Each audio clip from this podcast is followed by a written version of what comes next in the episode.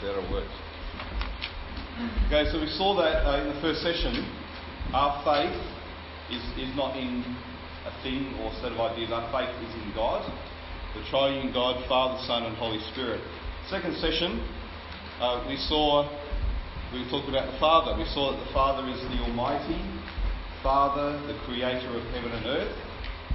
Uh, we talked about how we as human, that says humanity, pinnacle of creation, the only creatures to be made in His image, to reflect God's character in the way that we live. The way that's expressed to big ideas uh, is that we are created to be servants. We only kind of touched on that briefly, but human, human beings are created to, to serve God, to serve creation, to serve one another. And the thing we kind of majored on is that we're made to be sons, and made to be children of God. Now, those two things, servant and son, are not just relational things, they're not just how we relate to God and other people. Particularly in the Old Testament, uh, servant of God, servant of the Lord, or son of God were also royal titles. So to be a servant and to be a son of the Father is actually uh, an expression of our position as rulers of creation under the Father. We're created with great uh, dignity and responsibility and privilege. That says the great human crisis, though, because that's not what we are, that's not the way we're living. Pity this isn't clearer. Sorry about that. The great human crisis means, on one hand, let's say, instead of serving God, we're serving idols and self. So remember, if we don't worship God, we'll worship something else. If we're not devoted to Him, we'll be devoted to something else. And those things are idols, false gods. Serving idols and self then says we need a new master. These things that we have become slaves to, our idols, they need to be knocked over, pushed to the side, and we need to be restored to our true master. master. And instead of being sons, we have forfeited the right to sonship. So we're outside the family, excluded from knowing the Father. So what do we need? We need a son. We need the son to come and bring us back into the family. The ultimate outworking and the ultimate consequence, the ultimate punishment that we deserve for that, for our rebellion, is death. And we saw how death, death is being outside the family, excluded from the Father's love uh, forever. And that's the position that we're in now. I just want to, um, here's my Bible, there it is, right there. I want to just quickly answer a question that was written down, uh, which may not be answered in the course of the talks, but it is, is actually really helpful, really helpful question to answer. The question is, how can we better understand how people were fairly saved before Jesus' coming and justification removing the necessity of the 613 laws? Um, whoever wrote that, you know, you need to slow the grammar a little bit. I, think what that's saying is um, how do we understand how people were saved in Old Testament times before Jesus came and did what he did at the cross? Um, but then also, why, why don't we as Christians uh, now need to follow the 613 laws of the Old Testament? Um, we, we can sometimes maybe get the impression, maybe from reading the Bible, that there are kind of two ways of salvation. In the Old Testament, the way of salvation was you obey the laws, and if you obey the law, then you'll be saved. And then Jesus came, and he kind of chucked that one out and set up a new thing. So now the way that you're saved in the New Testament onwards is that you believe in Jesus. And, and we can sometimes have that impression, especially when we read verses in the Old Testament where God says, you know, obey these laws and you will live. Um, you obey these laws and I will bless you. It kind of sounds like the Old Testament people worked hard to earn their salvation, whereas now in the New Testament uh, we just believe in Jesus. But we need to see that across all time, right from the very beginning, right from Adam and Eve, right through to now and in the future, uh, there's actually only one way that people are, saved, and that is if God saves them. Um, so, remember, we were talking about the Israelites. They were there in Egypt in slavery. Couldn't do anything until God came and He rescued them, brought them out of Egypt, put them in the land, entered into a covenant with them, and said, I am your God. You are my people. You belong to me. You're my treasured possession. I've rescued you. I've saved you. And then he gave them the law, not as a way of them getting themselves right with him, or even maintaining their right standing with him. He gave them the law as a way of expressing the righteousness that he'd already given them. So here is the way that you, as my precious, holy, chosen people, whom I have saved, here is the way that I want you to live that will display the wonders of my grace and my mercy towards you in saving you. So no Old Testament Jew was ever supposed to think, if I obey all these laws, all 613 of them, right down to the very dot and tittle, then somehow I will earn myself, earn, earn my way into God's favour. However, by the time of Jesus, that's the way they were seeing it. The Pharisees were saying, you've got to obey the law, you've got to tithe your spices, you've got to do everything so precisely so you can get yourself into God's favour and so you can keep yourself into God's favour by obeying the law. Uh, and that's why there's this big discussion right through the New Testament. No, you're not saved by, by works. You're not saved by the law.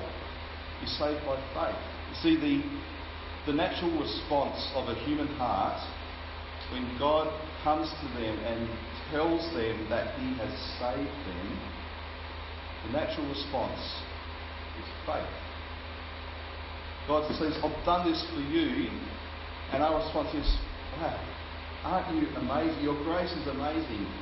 I'll trust you because I see how good you are to me. And so salvation has always been through faith, from beginning to end. That's why Abraham is called the man of faith. Abraham believed God, God credited, credited to him righteousness. Um, and Jesus said, Abraham, Abraham rejoiced to see my day. So he was Abraham who simply trusted God and through simply trusting God in, on the basis of all that God had done for him and promised to him, his faith was actually in Jesus. And it was actually Jesus' death and resurrection that saved Abraham 2,000 years before it actually happened.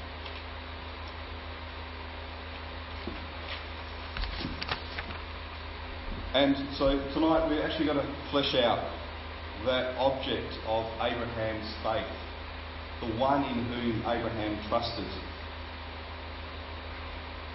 So we've seen that humanity is in a crisis.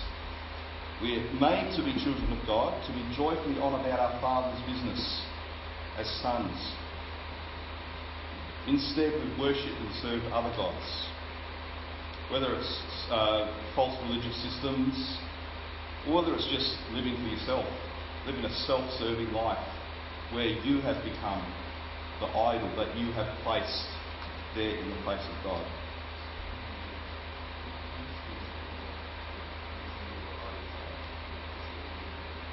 Um, an idol, oh, actually, I was going to show that, but I won't. I haven't got time. Sorry, Monty Python. I'll, I'll show it later if you want to see it. No, no, it's my fault because I took too long in answering the question. Um, I'll just get to the right point. Yep.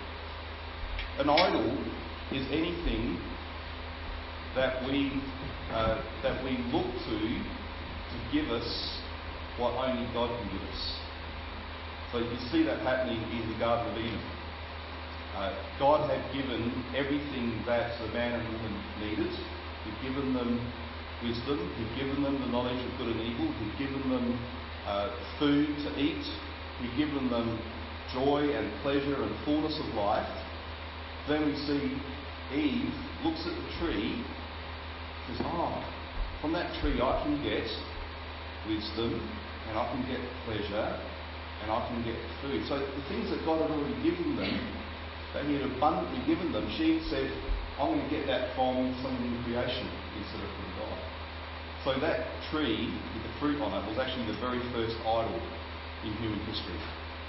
Um, so anything in your life that you are depending upon, that uh, you are devoted to, that you are trying to receive from something that only God can give, is an idol.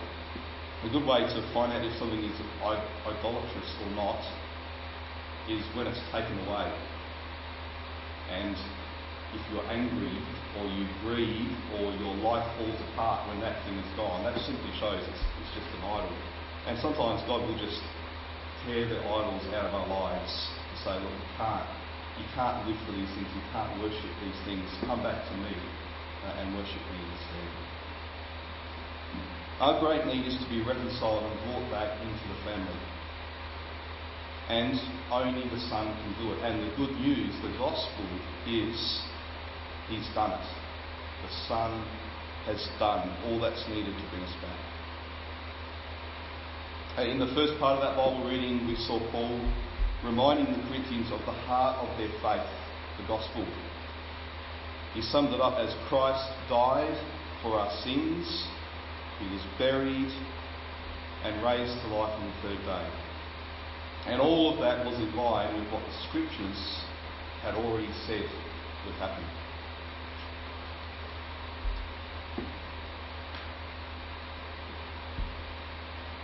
a little while ago, I, I sat down and turned on Channel 44. Anyone watch Channel 44? No, okay.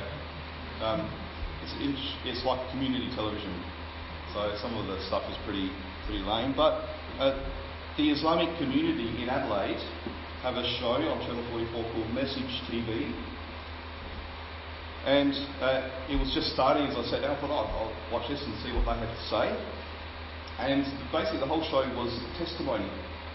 It was a testimony of a Scottish woman, young Scottish woman, who had reverted to Islam. See, Muslims believe that every person is born a Muslim and then we drift away, and so becoming a Muslim is just reverting back to your true religion. That's the way they understand it. Uh, but she, for about 45 minutes, she told her story of her journey uh, into Islam, of uh, converting to Islam, and then her journey of discovering what that all meant for her. Uh, what struck me about her story and which made me really sad. The whole thing was presented in a very positive way. She was very happy about her journey. But what was sad was her entire story was about the things that she did. And the things that she had to do in order to become a Muslim. And then the things she had to do in order to become a better Muslim. She said nothing about what Allah had done for her. It was all about what she had to do for Allah. All religions are about doing what you have to do to get in God's good books, or to be saved, or to be in heaven when you die. Christianity is all about what's been done. It's been done by Jesus. The gospel isn't good news. Oh, sorry, it is good news. The gospel is not advice. We'll edit that bit out. Edit that bit out. Don't quote me, right? I've been quoted on a few things, but definitely not that one.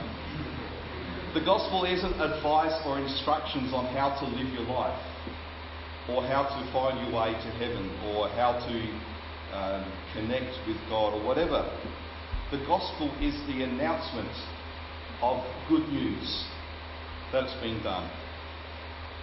And th- those who have faith in Jesus and what he has done are brought into the Father's family. So the next line in our creed reads, I believe in Jesus Christ, his only Son, our Lord, who was conceived by the Holy Spirit and born of the Virgin Mary.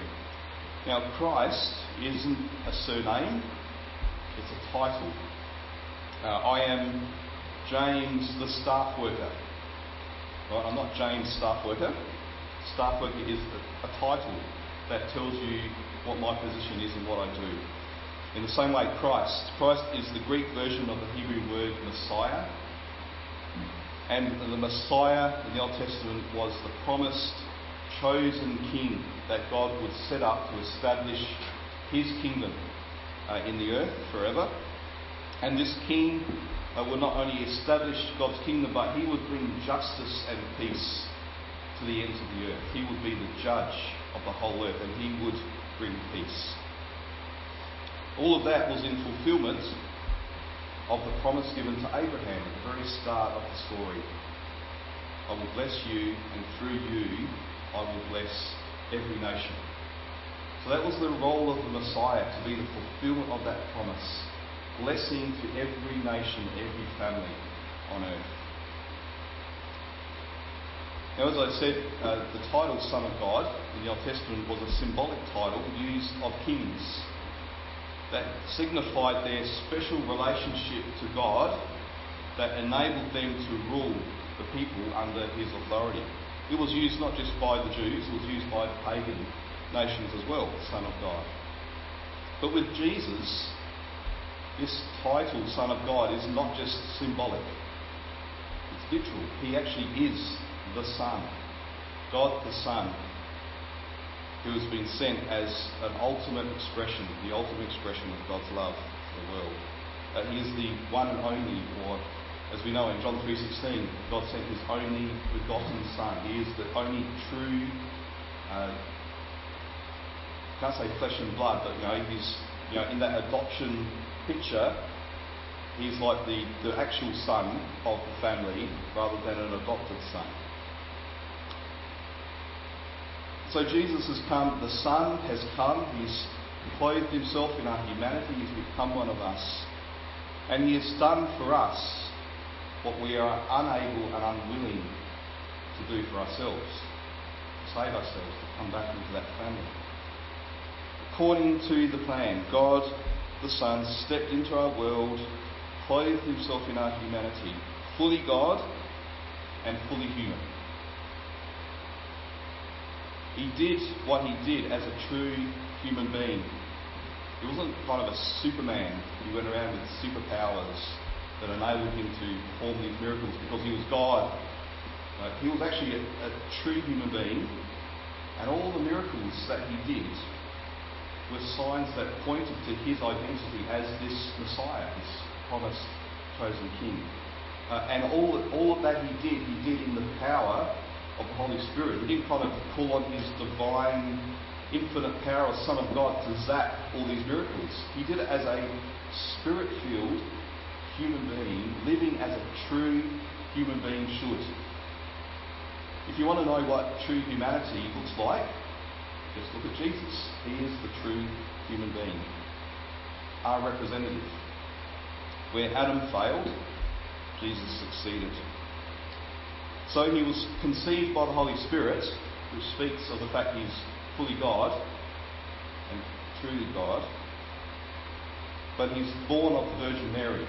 He has a human mother, so he's also truly and fully human. And as a human being, he shared everything that it means to be human, right down to our mortality. Ever thought, what would have happened if just at the wrong moment, Jesus had stepped out onto the road just as a, a stream of Roman chariots was tearing down the road and, and ran over him. What would have happened to him? Splat. He would have died. He wouldn't have he wouldn't have had these super powers where he was invincible and the horses just kind of sh- shitting over him or whatever. No, he was a true human being. He was mortal. He could be killed. We know he could be killed because he was killed eventually. We see him who for a little while was made lower than the angels, namely Jesus, crowned with glory and honour because of the suffering of death, so that by the grace of God he might taste death everyone. Why did God the Son become a human being? So that he might share in everything of our humanity, including our death. Which brings us to the next one. He suffered under Pontius Pilate, was crucified, dead, and buried. He descended into hell. Now, a lot of people I've spoken to are intrigued by that line. He descended into hell. What does that mean? What was he doing when he descended into hell? And there's lots of kind of theories about what that's all about. Did he, uh, did he go to hell after he died to be punished? Isn't hell a place of punishment? Did he go there to beat up the devil? What, what, was, what was going on? Well, one explanation for that phrase is that the word, that word hell has found its way into this creed because it came to us via Latin. Uh, when we hear the word hell today, we think place of punishment. But originally, it simply referred to the other side of the grave, the place of the dead. Uh, in Hebrew, in the Old Testament, it's the word Sheol. Uh, in Greek, it's Hades. So we see those two words appearing in the Old New Testament. Uh, and the King James Bible, when the translators saw the word Sheol, they translated it as hell. And so that's probably the way this, this has kind of worked its way into our English version of this, this creed. And so uh, some modern versions of the creed will simply say he, he went, he descended into the place of the dead, something like that. But I'm going to I'm going to look at it a little bit differently. I'm going to kind of swap it around a bit, and I can do this because it's not the creed isn't the Bible, so I can change it a bit. Um, what I'm going to say is this phrase "he descended into hell" is a summary statement for what it is what it has just said about Jesus' death. So he descended into hell. What did that mean for Jesus to descend into hell? It means he suffered under Pontius Pilate, he was crucified, he was dead, and he was buried. All that Jesus went through, through that whole Easter time, from the moment of his arrest in the garden through to the stone being rolled across the tomb, was Jesus going through hell for us as our substitute. When Jesus was hanging on the cross and he cried out, My God, my God, why have you forsaken me? That wasn't, that wasn't when the, the forsakenness first started. He was there and he was crying about everything that had happened to him up to this point and everything that was about to happen. Uh, his betrayal by his friend, his close friend, his arrest, his illegal trial with false witnesses, the mocking and the beating, his being handed over to the Gentiles who were enemies of his own people, the Jews. He was publicly humiliated. He was hung between criminals. He was executed as a traitor. And he was cursed because he was hung on a tree. See, all of those things that happened to Jesus in the mind of the Old Testament and the Jewish people, all of those things were a sign that this man has been abandoned by God. These are all the curses that would come upon a person who, who practiced idolatry and who rebelled against God. These are the things that should happen to an evil man, not to a righteous man. So his cry my God, my God, why have you abandoned me? is a culmination of all of those things combined. And here's, here's the thing that's, to me, is mind blowing. Remember how I said the sign of the Messiah, the Messiah is that he won't be defeated by death.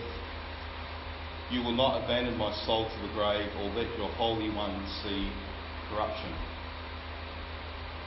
Here we have the Messiah, the Son, Jesus Christ, his only Son, our Lord, hanging on a cross, abandoned by God. Then they take him down from the cross, they put him in a tomb, they roll the stone over, and he's abandoned to the grave.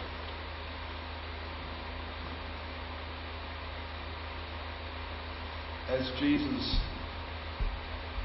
is in that grave, as Jesus was going through all of these things over those three days, he was bearing in himself the sin and the guilt of the human race. And then he died, the ultimate sign that God has abandoned a person, the wages of sin, death. And there is God the Son lying in the tomb, stone cold dead. There's another side, though, to all that happened over those three days. And incidentally, have you ever wondered how the maths, how does the maths work? Jesus was crucified on Friday. He rose on Sunday, but he said, "The Son of Man will be in the in the belly of the earth for three days and three nights, just like Jonah was in the belly of the fish, three days and three nights." Hang on. Friday night, Saturday night, that's two nights, kind of two and a bit days. But if we understand that being in the belly of the earth was a, an image of being in Sheol, being in the place of the dead, being in hell, that started Thursday when Jesus was arrested, when he was sweating drops of blood, saying, Father, if possible, take this cup of suffering from me, but not my will, but your will be done. That's when it started, Thursday. So Thursday, Friday, Saturday, Thursday night, Friday night, the maths works there is another side to this, to these events, to this, this, the Messiah being abandoned to the grave.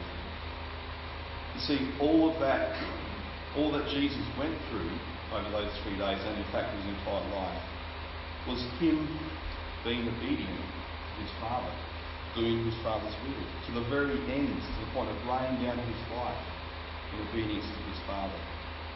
The Son in whom the Father delighted had done his Father's will to the very end.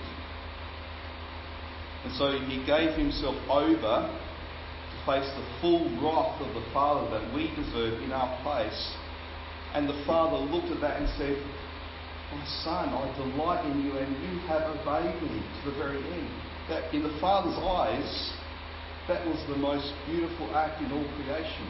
His beloved Son joyfully and willingly obeying him to the very end.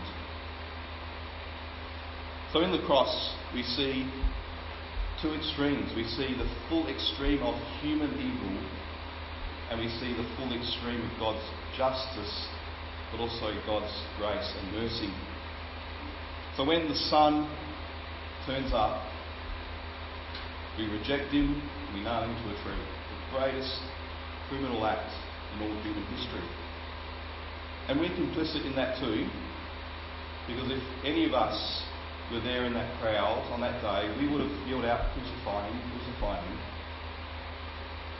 The, the ultimate act of human evil is that when God comes to live among us, we put him to death. But then it's also God's ultimate justice. At the same time, this action done by evil men was actually foreordained and planned by the Father. That was the plan right from the beginning, remember? From before creation, the plan was that the Son would come in and be one of us and would redeem us in order to bring us into the family. Remember, I talked about God's, God's goal for creation is a creation full of creatures made in the image of His Son who would participate in this divine love by being filled with the Spirit and enjoy the same love that the Father and the Son share. That goal was fulfilled as Jesus went to the cross to redeem sinners. He was delivered up according to the definite plan and foreknowledge of God. We still crucified and killed him by the hands of lawless men, but behind that was this plan of God still rolling out to bring people yourself. And in this, this plan, God, the grace of God is shown to be so magnificent. It's not just that He gives us something we don't deserve, but in the face of our evil, hard hearted rebellion, He forgives us. He wipes the slate clean. And He adopts us into His family. And we sing that hymn, Amazing Grace, how sweet the sound that saved a wretch like me. We're happy about the grace bit. Are we happy about the wretch bit? If there's any way that grace is deserved, if there's any smidgen of goodness in us that deserves His grace, it's not grace, wages. What makes grace amazing is that the least deserving is given the greatest privilege. A rebellious sinner who deserves nothing but wrath ends up adopted as a child of God. That's grace. The third day he rose again from the dead. He ascended into heaven and is seated at the right hand of God the Father Almighty. From there he shall come to judge the living and the dead. Jesus' death was the defeat of death. By taking our, our sin and our guilt and our condemnation, he took away the thing that is that causes death. The wages of sin is death, and he he took the death away. It's no longer a debt that we need to pay. If our faith is in Jesus, the Messiah, his dying and his rising, we understand that he, he not just he didn't just beat death for himself, he beat death for us and anyone who trusts in him.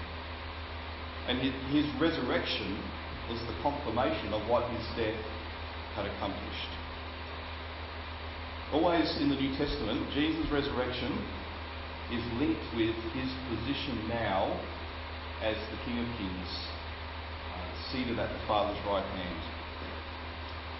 Uh, in a monarchy, uh, I don't know if it happens now in, in England or back in those days, uh, at a formal function, the king would be there on his throne.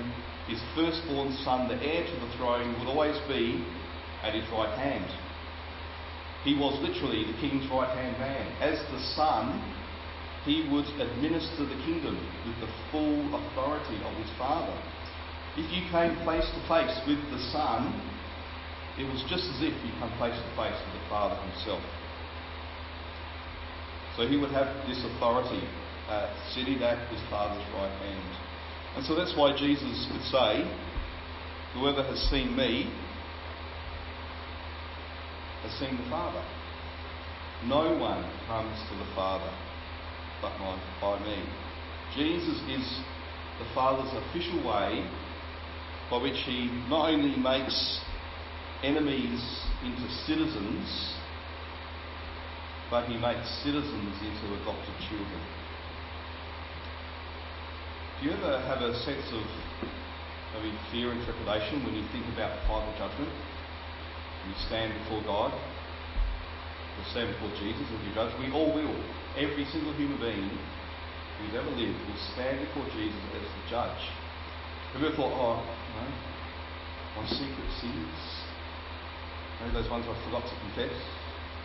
be kind of write them across the sky, and everyone will see them and they'll realise how bad a person I am. You will stand before the judge of the whole earth. And he alone is the one who has the authority to cast rebels out of the kingdom, to cast rebellious sons out of the family. But this judge is the judge who laid down his life for you. He took your sin and your guilt in your place. This judge of all the earth is the one who says, I've borne all your sin, all your guilt. So when you stand before him, if you're if you have fled to him for refuge, here's the judgment that you will hear.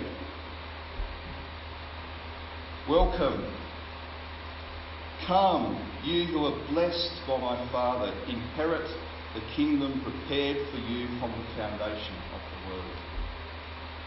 That's the hope that those people in Hebrews we read about, that's the hope they had. One day they will stand before God and He'll say, Welcome, come in, come into my household. There's, there are so many rooms. There's room for you to come in and sit at the table and, and eat with me and be part of the family. So, this Lord of grace, this uh, Jesus Christ, his only Son, our Lord, who has given himself in deep, uh, deep love for us, he calls for a response. And it's a response of repentance and faith. Simply saying, Yep, I know I deserve wrath. I know I deserve to be outside forever. That's true. God is right about that. I'm wrong about thinking that I'm okay, that I'm good, that I'll be alright. That's repentance. And faith is simply saying, and Jesus, see, you've done it. You've done everything that's needed for me to be back in the family. So I'm just gonna I'm just gonna put everything into your hands because you've saved me and I'm to trust you. You don't need to uh, jump through any hoops. You don't need to um, pray a prayer or walk to the front or slip up your hand or whatever. Just simply trust Jesus who bore your sins and brings you to the Father. Now you might know um, that you're someone who actually needs to see what Jesus has done for you. Uh, it might be that through the camp so far, through the talks you've heard, or the songs we've sung, or conversations you've had, that uh, yeah, you just need to come to Jesus and say, Jesus, take away my sin, bring me into the Father's family, the Father's house. Um, and it's just as simple as saying, saying that. It may be that you, you need to you know, express that in the words of a prayer. Or it might be that just in your heart right now you can say, Yeah, yeah, I see. God has done it. And I'm gonna I'm gonna receive it. Uh, it might be that you need to take a few moments at the end of this session, maybe just to think that through and maybe pray. Um, and uh, there will be some leaders and staff workers who will be available after this session. If you want to just chat more, if you want to clarify things more, uh, or if you actually think, yeah, I actually need someone to help me, just take that step of putting my trust in Jesus.